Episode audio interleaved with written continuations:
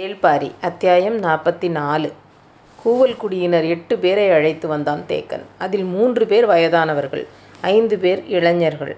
வயதானவர்கள் எழுப்பும் ஓசை இணையற்றதாக இருக்கும். மலையின் எந்த எல்லைக்கும் அவர்களால் குறிப்பு சொல்ல முடியும். ஆற்று நீரில் சுழி ஏற்படுவது போல் காற்றில் ஓசை கொண்டு சுழிக்கச் செய்யும் ஆற்றல் கொண்டவர்கள். ஆனால் காட்டை ஊடறுத்து வேகமாக ஓட முடியாது. இளைஞர்களால் அவர்களின் அளவுக்கு ஓசையை காடு தாண்டி வீச முடியாது. ஆனால் தங்களின் ஓட்டத்தால் அந்த இடைவெளியை நிரப்பி விடுவார்கள். ஊரிலிருந்து எட்டு பேரை அழைத்து கொண்டு அதிகாலையிலேயே சா காரமலையில் ஏறத் தொடங்கிவிட்டான் தேக்கன். மிக விரைவாக அவர்கள் மலையுச்சியை அடைந்து விட்டனர். காரமலையின் ஒவ்வொரு முகட்டுக்கும் ஒவ்வொருவராக பிரித்து அனுப்பப்பட்டனர். பொழுதடைவதற்குள் அவர்கள் தங்களின் இருப்பிடத்தில் நிலை கொண்டனர். ஒரு திசையிலிருந்து மறு திசைக்கு கண்ணுக்கு கண்ணுக்கெட்டிய தொலைவு வரை காரமலை. இப்போது ஒலி கண்ணிகளால் பின்னப்பட்டு விட்டது. இந்த எல்லைக்குள் எதிரிகள் எவ்விடத்தில் மலையை கடந்தாலும் கண்டறிந்து ஒலி எழுப்பி குறிப்பு கொடுக்க அவர்கள் ஆயத்தமாக இருந்தனர். மலை முகட்டுக்கு வந்ததும் வேட்டூர் பழையன் புறப்படத் தயாரானான். எதிரிகளை வீழ்த்த பாரி என்ன உத்தியை வகுத்திருக்கிறான் என்பதை சொல்லவில்லை. ஆனாலும் மலையடிவாரத்தில் முழு தயாரிப்போடு இருக்க வேண்டிய கட்டாயம் என்று தோன்றியது. இனி இங்கிருந்து காரிக்கொம்பை ஊதினாலே கீழே வெட்டுவன் பாறையில் இருக்கும். நீலன் வீரர்களோடு ஆயத்தமாகி விடுவான். ஆனால் அந்த ஓசை எதிரிகளையும் விழிப்படைய செய்துவிடும். எனவே நானே நேரில் போகிறேன் என்று சொல்லி புறப்பட்டான் வேட்டூர் பழையன். பழையனை கீழே அனுப்புவது முறையல்ல என்று தேக்கனுக்கு தோன்றியது. மலையின் மீதிருந்து எதிரிகளை வீழ்த்த பாரி போரிடும்போது நாம் உடனிருப்பது கட்டாயம் என்று தோன்றிய அதே நேரத்தில் முன்னெச்சரிக்கையாக சிலவற்றை செய்ய வேண்டியது அவசியம் என்றும் தோன்றியது. முடிவெடுக்க தயங்கினான் தேக்கன். வேட்டூர் ப பழையனால் தேக்கனை புரிந்து கொள்ள முடிந்தது. அவன் எதிரிகளை கூத்துக்களத்திலிருந்து விரட்டி வருகிறான். அவனது எல்லா முயற்சிகளையும் முறியடித்து அவர்கள் முன்னேறி இருக்கின்றனர். பரம்பு நாடு தோன்றிய காலத்திலிருந்து இன்று வரை இப்படி ஒரு எதிரியை கண்டதில்லை.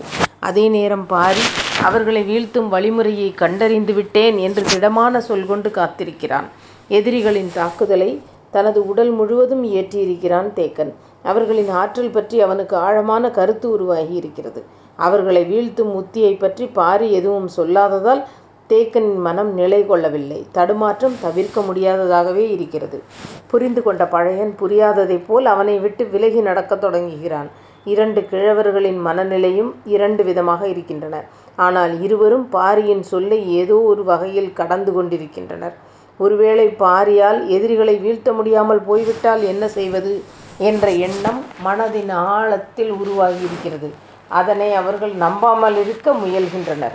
ஆனால் எதிரியின் இணையற்ற ஆற்றல் அவர்களை அடுத்தடுத்து சிந்திக்கச் செய்கிறது. அச்சிந்தனை பாரியின் சொல்லை கடந்தும் போய்கொண்டிருக்கிறது மூன்று மலைகளை கடந்து உள்ளே வருவதுதான் எவ்வகை எல்லா வகையிலும் கடினமானது. உள்ளே வந்துவிட்டால் வெளியேறுவது அவ்வளவு கடினமல்ல. இயற்கையில் அமைந்துள்ள இந்த சாதகமான சூழ்நிலையை இரு கிழவர்களும் நன்றாக அறிவர்.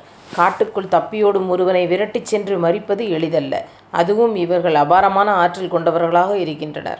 எண்ணங்களை ஓடவிட்டபடி வேட்டூர் படையன் புறப்பட்டான்.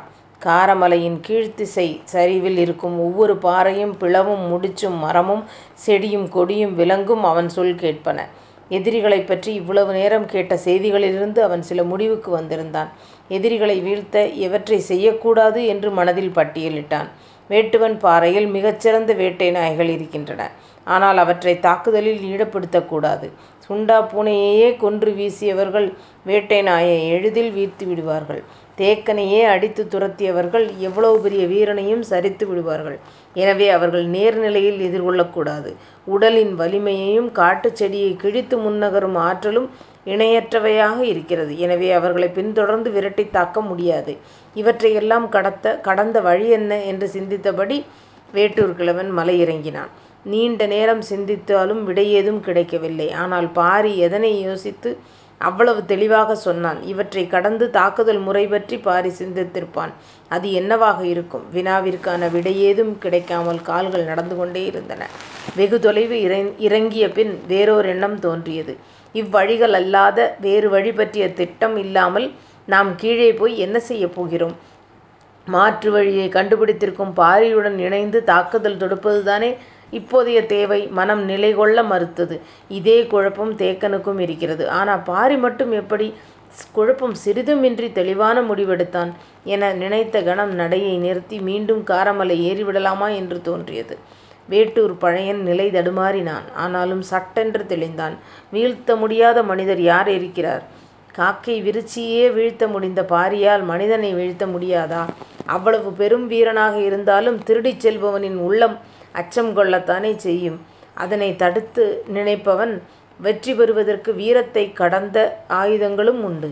எண்ணங்கள் உருவேறியபடி இருக்க வேட்டூர் பழையனின் கால்கள் பல மடங்கு வேகத்தோடு வேட்டுவன் பாறையை நோக்கி கீழே இறங்கிக் கொண்டிருந்தது. கொற்றவை கூத்திற்குப் போனதிலிருந்து எவ்வியூரிலே தங்கியிருந்த மயிலா சில நாட்களுக்கு முன்புதான் கீழிறங்கி வந்தாள். வந்ததும் வேட்டுவன் பாறையிலிருந்த நீலனைப் பார்க்கப் போனாள். நீலனோ பகரி வேட்டைக்குச் செல்பவர்களோடு இணைந்து உள்காட்டுக்குப் போயிருந்தான். மூன்று நாட்களாக அவன் வந்து சேரவில்லை. அதன் பிறகு இருவரும் சந்தித்துக் கொண்டாலும் முழுப் பொழுதையும் சேர்ந்து கழிக்கும் வாய்ப்பின்றியே இருந்தது. நேற்று பகலில்தான் இருவரும் சந்தித்தனர். மாதங்கள் கடந்ததால் தவித்தலையும் கண்களோடு மயிலா கேட்டாள் நான் செல்லுமிடத்திற்கு என்னை அழைத்துச் செல் என்று. எங்கே? என்று கேட்டான் நீலன். சுனைவால் முடுக்கிற்கு. நீலன் எதிர்பார்க்கவில்லை. வழக்கமாக அங்கிருக்கும் குன்றுக்குத்தானே செல்வோம். இப்பொழுது ஏன் அங்கு அழைத்துச் செல்கிறாய்? காரணம் இருக்கிறது. அழைத்துச் செல். அங்கு சிறிய நீர்க்குட்டை மட்டுமே உண்டு. அதைக் காணவா அவ்வளவு தொலைவு செல்ல வேண்டும்? ஏன் தயங்குகிறாய்? என்று கேட்டாள் மயிலா. சுனைவால் முடுக்கு காரைமுலையின் பின்புறச் சரிவில் இருக்கிறது. நாம் போய்ச் சேரவே இரவாகிவிடுமே. ஆமாம் அது இருளுக்குள் இருந்து காண வேண்டிய இடம். நீலனுக்குப் புரியவில்லை.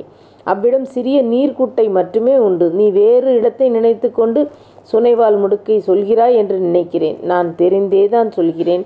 என்னை அவ்விடம் அழைத்துச் செல் என்றாள் மயிலா.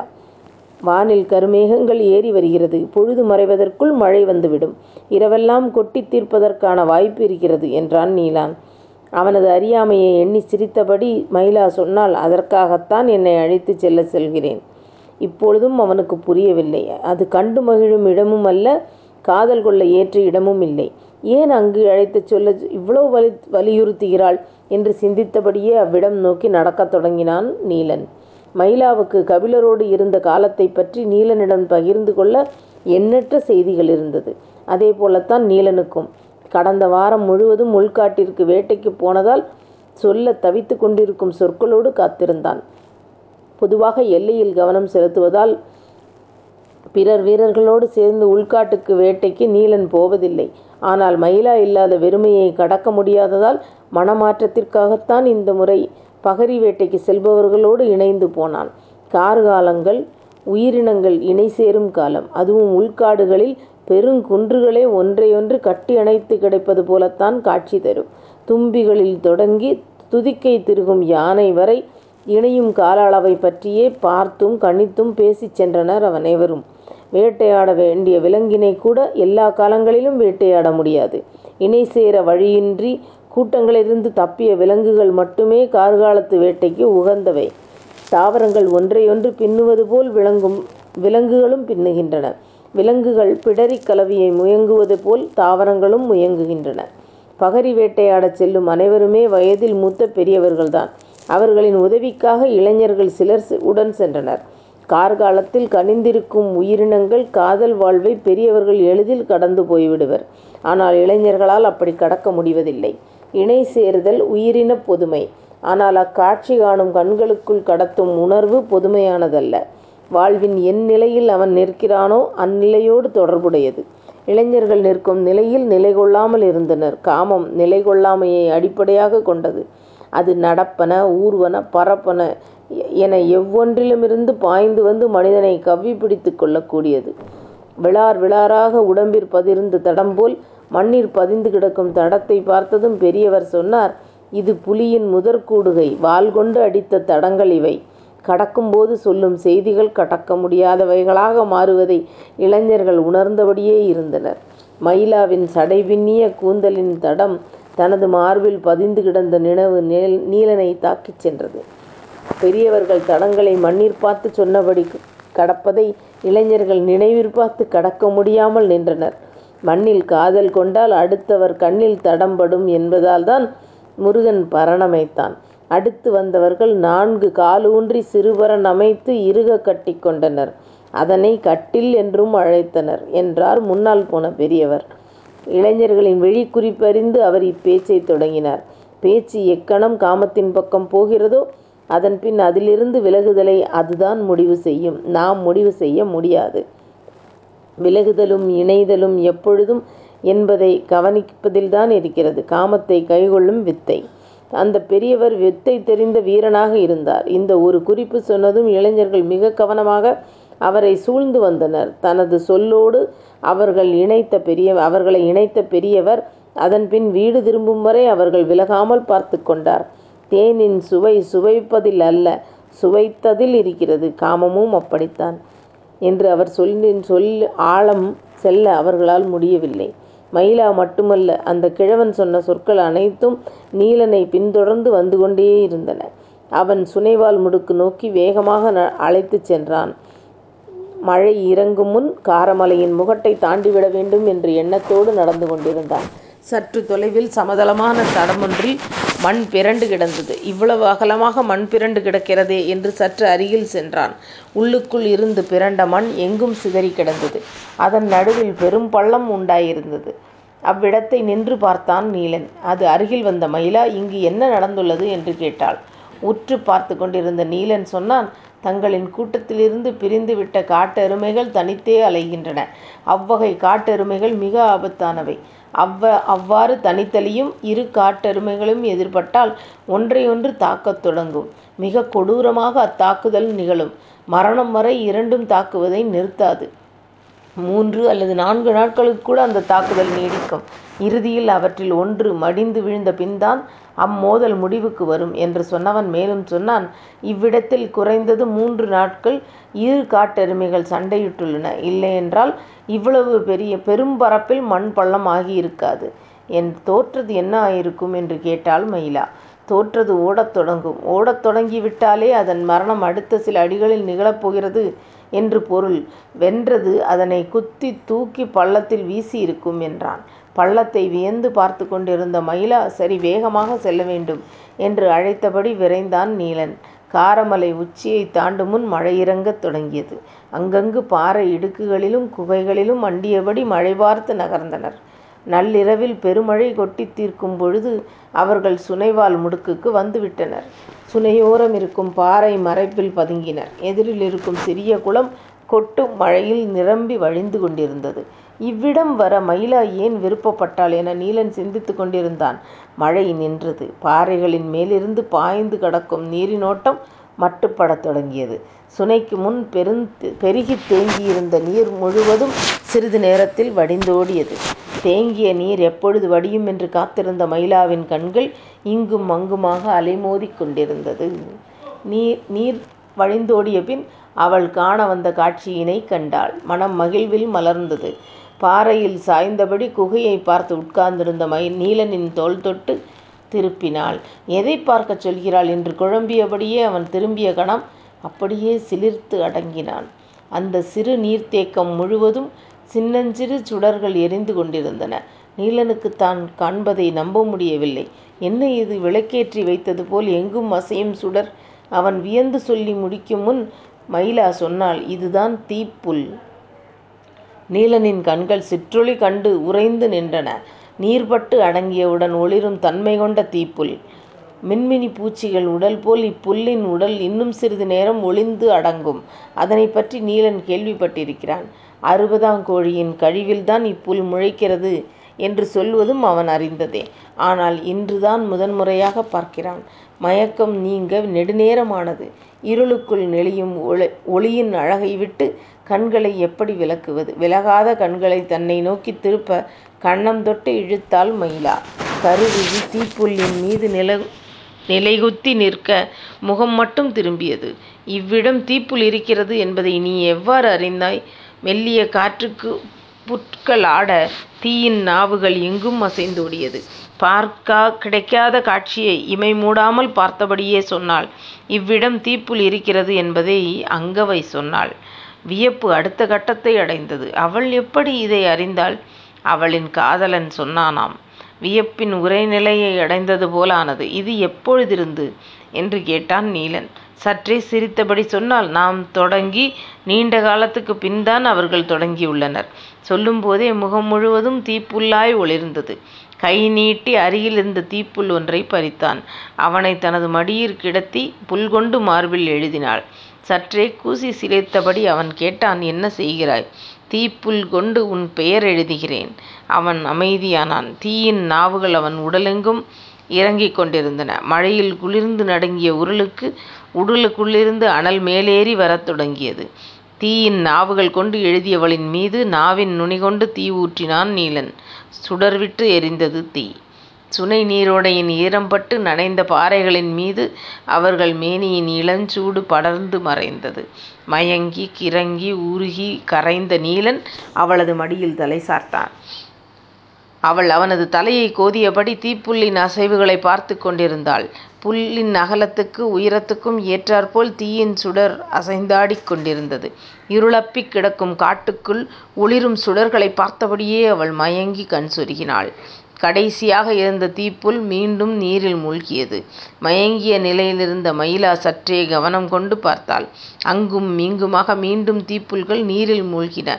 சுனையின் நீரின் ஓசையில் வேறு ஓசை கேட்கவில்லை. கண்ணிமைத்து உற்றுப் பார்த்தாள். கால் மிதித்தோடி அவ்விடத்தைக் கடந்து கொண்டிருந்தன. மிருகங்கள் ஓடுகின்றனவோ என்று நினைத்தாள். ஆனால் அவள் கண்ணில் பட்ட உருவங்கள் மனித வடிவில் இருந்தன மயக்கம் கலைந்து விழித்துப் பார்ப்பதற்குள் ஓடி மறைந்து விட்டன. மடியிற் கிடந்த நீலனிடம் சொன்னாள் மனிதர்கள் ஓடுகிறார்கள். எங்கு? காட்டுக்குள். சற்றே தலைநிமிர்ந்து பார்த்தாள். இந்த இருளுக்குள் விலங்குகள் மட்டுமே மலைப்புதரில் நுழைந்து ஓட முடியும். விலங்குகளைத்தான் நாம் தவறாக நினைத்து விட்டோமா என்று மயிலாவுக்குத் தோன்றியது. தோன்றிய கணமே இல்லை என்று முடிவுக்கு வந்தாள். அவளின் கண்கள் உருவங்களைத் தெளிவாகவே பார்த்திருந்தன. பொழுது விடியும் வரை அவள் பதற்றங் கொண்டே இருந்தாள். நன்றாக விடிந்ததும் அவ்விடம் போய்ப் பார்த்தனர். நீர்நிலை கடந்து கிடந்தன மனிதனின் காலடித் தடங்கள். நீலனுக்குப் பொறி கலங்கியது போல் இருந்தது அவனால் நம்ப முடியவில்லை. யார் இவர்கள்? ஏன் நள்ளிரவில் இப்படி ஓடினர்? எதை எடுத்துச் செல்கின்றனர்? வினாக்கள் விடலைவிட்டு வெளியேறின. எத்தனை பேர் இருந்தார்கள்? பத்துக்கும் மேல் என்றாள் மயிலா. நீ வழிபார்த்து வா நான் புறப்படுகிறேன் என்று சொல்லியபடி ஈட்டி ஏந்திய அவன் அவர் அவளை விட்டு சென்றது அவர்கள் சென்ற திசையில் காரமலையின் மேல் விளிம்பை நோக்கி ஓடத் தொடங்கினான் நீலன். எதிரிகள் காரமலையின் விளிம்பை நரிப்பாறையின் முகட்டோரமாகக் கடந்தனர். சற்று தொலைவிலிருந்து அவளை அவர்களைப் பார்த்துக் குவல்குடி நீட்டி இழுத்து ஓர் ஓசையை எழுப்பி குறிப்பிட்ட பாறையை நோக்கி வீசினான். பாறை இடுக்கில் மோதிய ஓசை காரமலை எங்கும் எதிரொலித்தது. நரி ஊளையிடும் ஓசை அது. புதிய ஆட்களால் ஐயங்கொள்ள முடியாது. ஆனால் பறம்பின் மக்களுக்கு அது தெரியும். கிழவன் ஓசை கொடுத்த இடத்தை மலையெங்கும் நிற்கும் கூவல் குடியினர் கணித்தனர். நரிப்பாறையைக் கடந்தோடும் எதிரிகளைப் பின்தொடர்ந்து ஓசை எழுப்பியபடியே அவர்கள் ஓட வேண்டும். எனவே தாங்கள் நின்றிருந்த இடத்திலிருந்து அவர்கள் குறுக்கு வெட்டாக இறங்கிக் கொண்டிருந்தனர். தேக்கனும் அவ்வாறே இறங்கிக் கொண்டிருந்தான். காத்திருந்த பாரி ஓசை கேட்டதும் அவர்களின் ஓட்டத்தைக் கணக்கிட்டுத் தானிருக்கும் இடத்திலிருந்து ஊடறுத்து இறங்கினால் எவ்விடம் அவர்களின் மீது தாக்குதல் தொடுக்கலாம் என்பதைக் கணித்து சரசரவென்று கீழே இறங்கத் தொடங்கினான். ஓசை கேட்டதும் கீழ்மலையில் இருந்த வேட்டூர் பழையனுக்குத் தூக்கி வாரிப் போட்டது. அவனால் நீலனைக் கண்டறிய முடியவில்லை. நீலனைப் போலச் சிறந்த வீரனல்லாது இவ்வளவு வலிமை மிகுந்த எதிரியை எதிர்கொள்வது கடினம். ஆனாலும் கூவல் குடியினரின் ஓசை கேட்டதும் எதிரிகள் இறங்கும் திசை நோக்கி வீரர்களோடு ஆயுத்தமானான் பழையன். ஓசை கேட்ட நேரத்திலேயே காரமலையின் முகட்டை அடைந்தான் நீலன். இது நரியின் ஊளையல்ல கூவல் குடியினரின் குரல் என்பது அவனுக்கு நன்றாகத் தெரியும். என்ன நடக்கிறது இவ்விடம் என்ற குழப்பம் அவனைத் தாக்கியது. எதிரிகள் எதையோ செய்துவிட்டுத் தப்பி ஓடுகின்றனர். இந்நேரத்தில் அவர்களை எதிர்கொண்டு வீழ்த்த வேட்டுவன் பாறை இல்லாமல் இப்படி பின்னால் ஓட வேண்டியதாகிவிட்டதே என்ற வேதனை உருவானது. வேதனை கட்டுக்கடங்கா வேகம் கொள்ளச் செய்தது. அனைத்து திசைகளிலிருந்தும் எதிரிகளை நோக்கி பறம்பு மக்கள் இறங்கிக் கொண்டிருக்கும்போது காலம்பனின் முகம் இதுவரை இல்லாத பெருமகிழ்வு கொண்டது. காரமலையின் மேல் விளிம்பைக் கடந்ததும் அவன் முடிவு செய்துவிட்டான். பச்சைமலைத் தொடரின் இரண்டு மலைகளைக் கடந்து கடைசி மலையின் விளிம்பையும் கடந்துவிட்டோம். இனி இந்த ஒரு சரிவு மட்டுமே. இந்தச் சரிவு பெரும்படையை எதிர்த்து நின்றாலும் அடித்துத் தூக்கும் வல்லமை உண்டு. இதுவரை இல்லாத அளவு இருபதுக்கும் மேற்பட்டவர்களோடு இப்போது ஓடுகிறோம். இப்போது எண்ணிக்கையை எதிர்த்து நிற்க எவராலும் முடியாது. கண்ணுக்கு எதிரே பரம்பின் எல்லை தெரியத் தொடங்கிவிட்டது. மலையடிவார சமதளக் காடுகள் கரம் விரித்து அழைக்கின்றன. விடாமல் ஓடி வந்த அயர்வும் சோர்வும் கனநேரத்தில் மறைந்தது. கால்கள் மேலும் வேகம் கொண்டது. சரிவுப் பாறையில் பெருங்கற்கள் உருள கால்கள் ககனத்தில் பறந்து கொண்டிருந்தன. காலம்பனின் மனம் இலக்கை அடையப் போகும் நேரத்தை துல்லியமாகக் கணித்தது. அடுத்த அத்தியாயம் நாளைக்கு பார்க்கலாமா?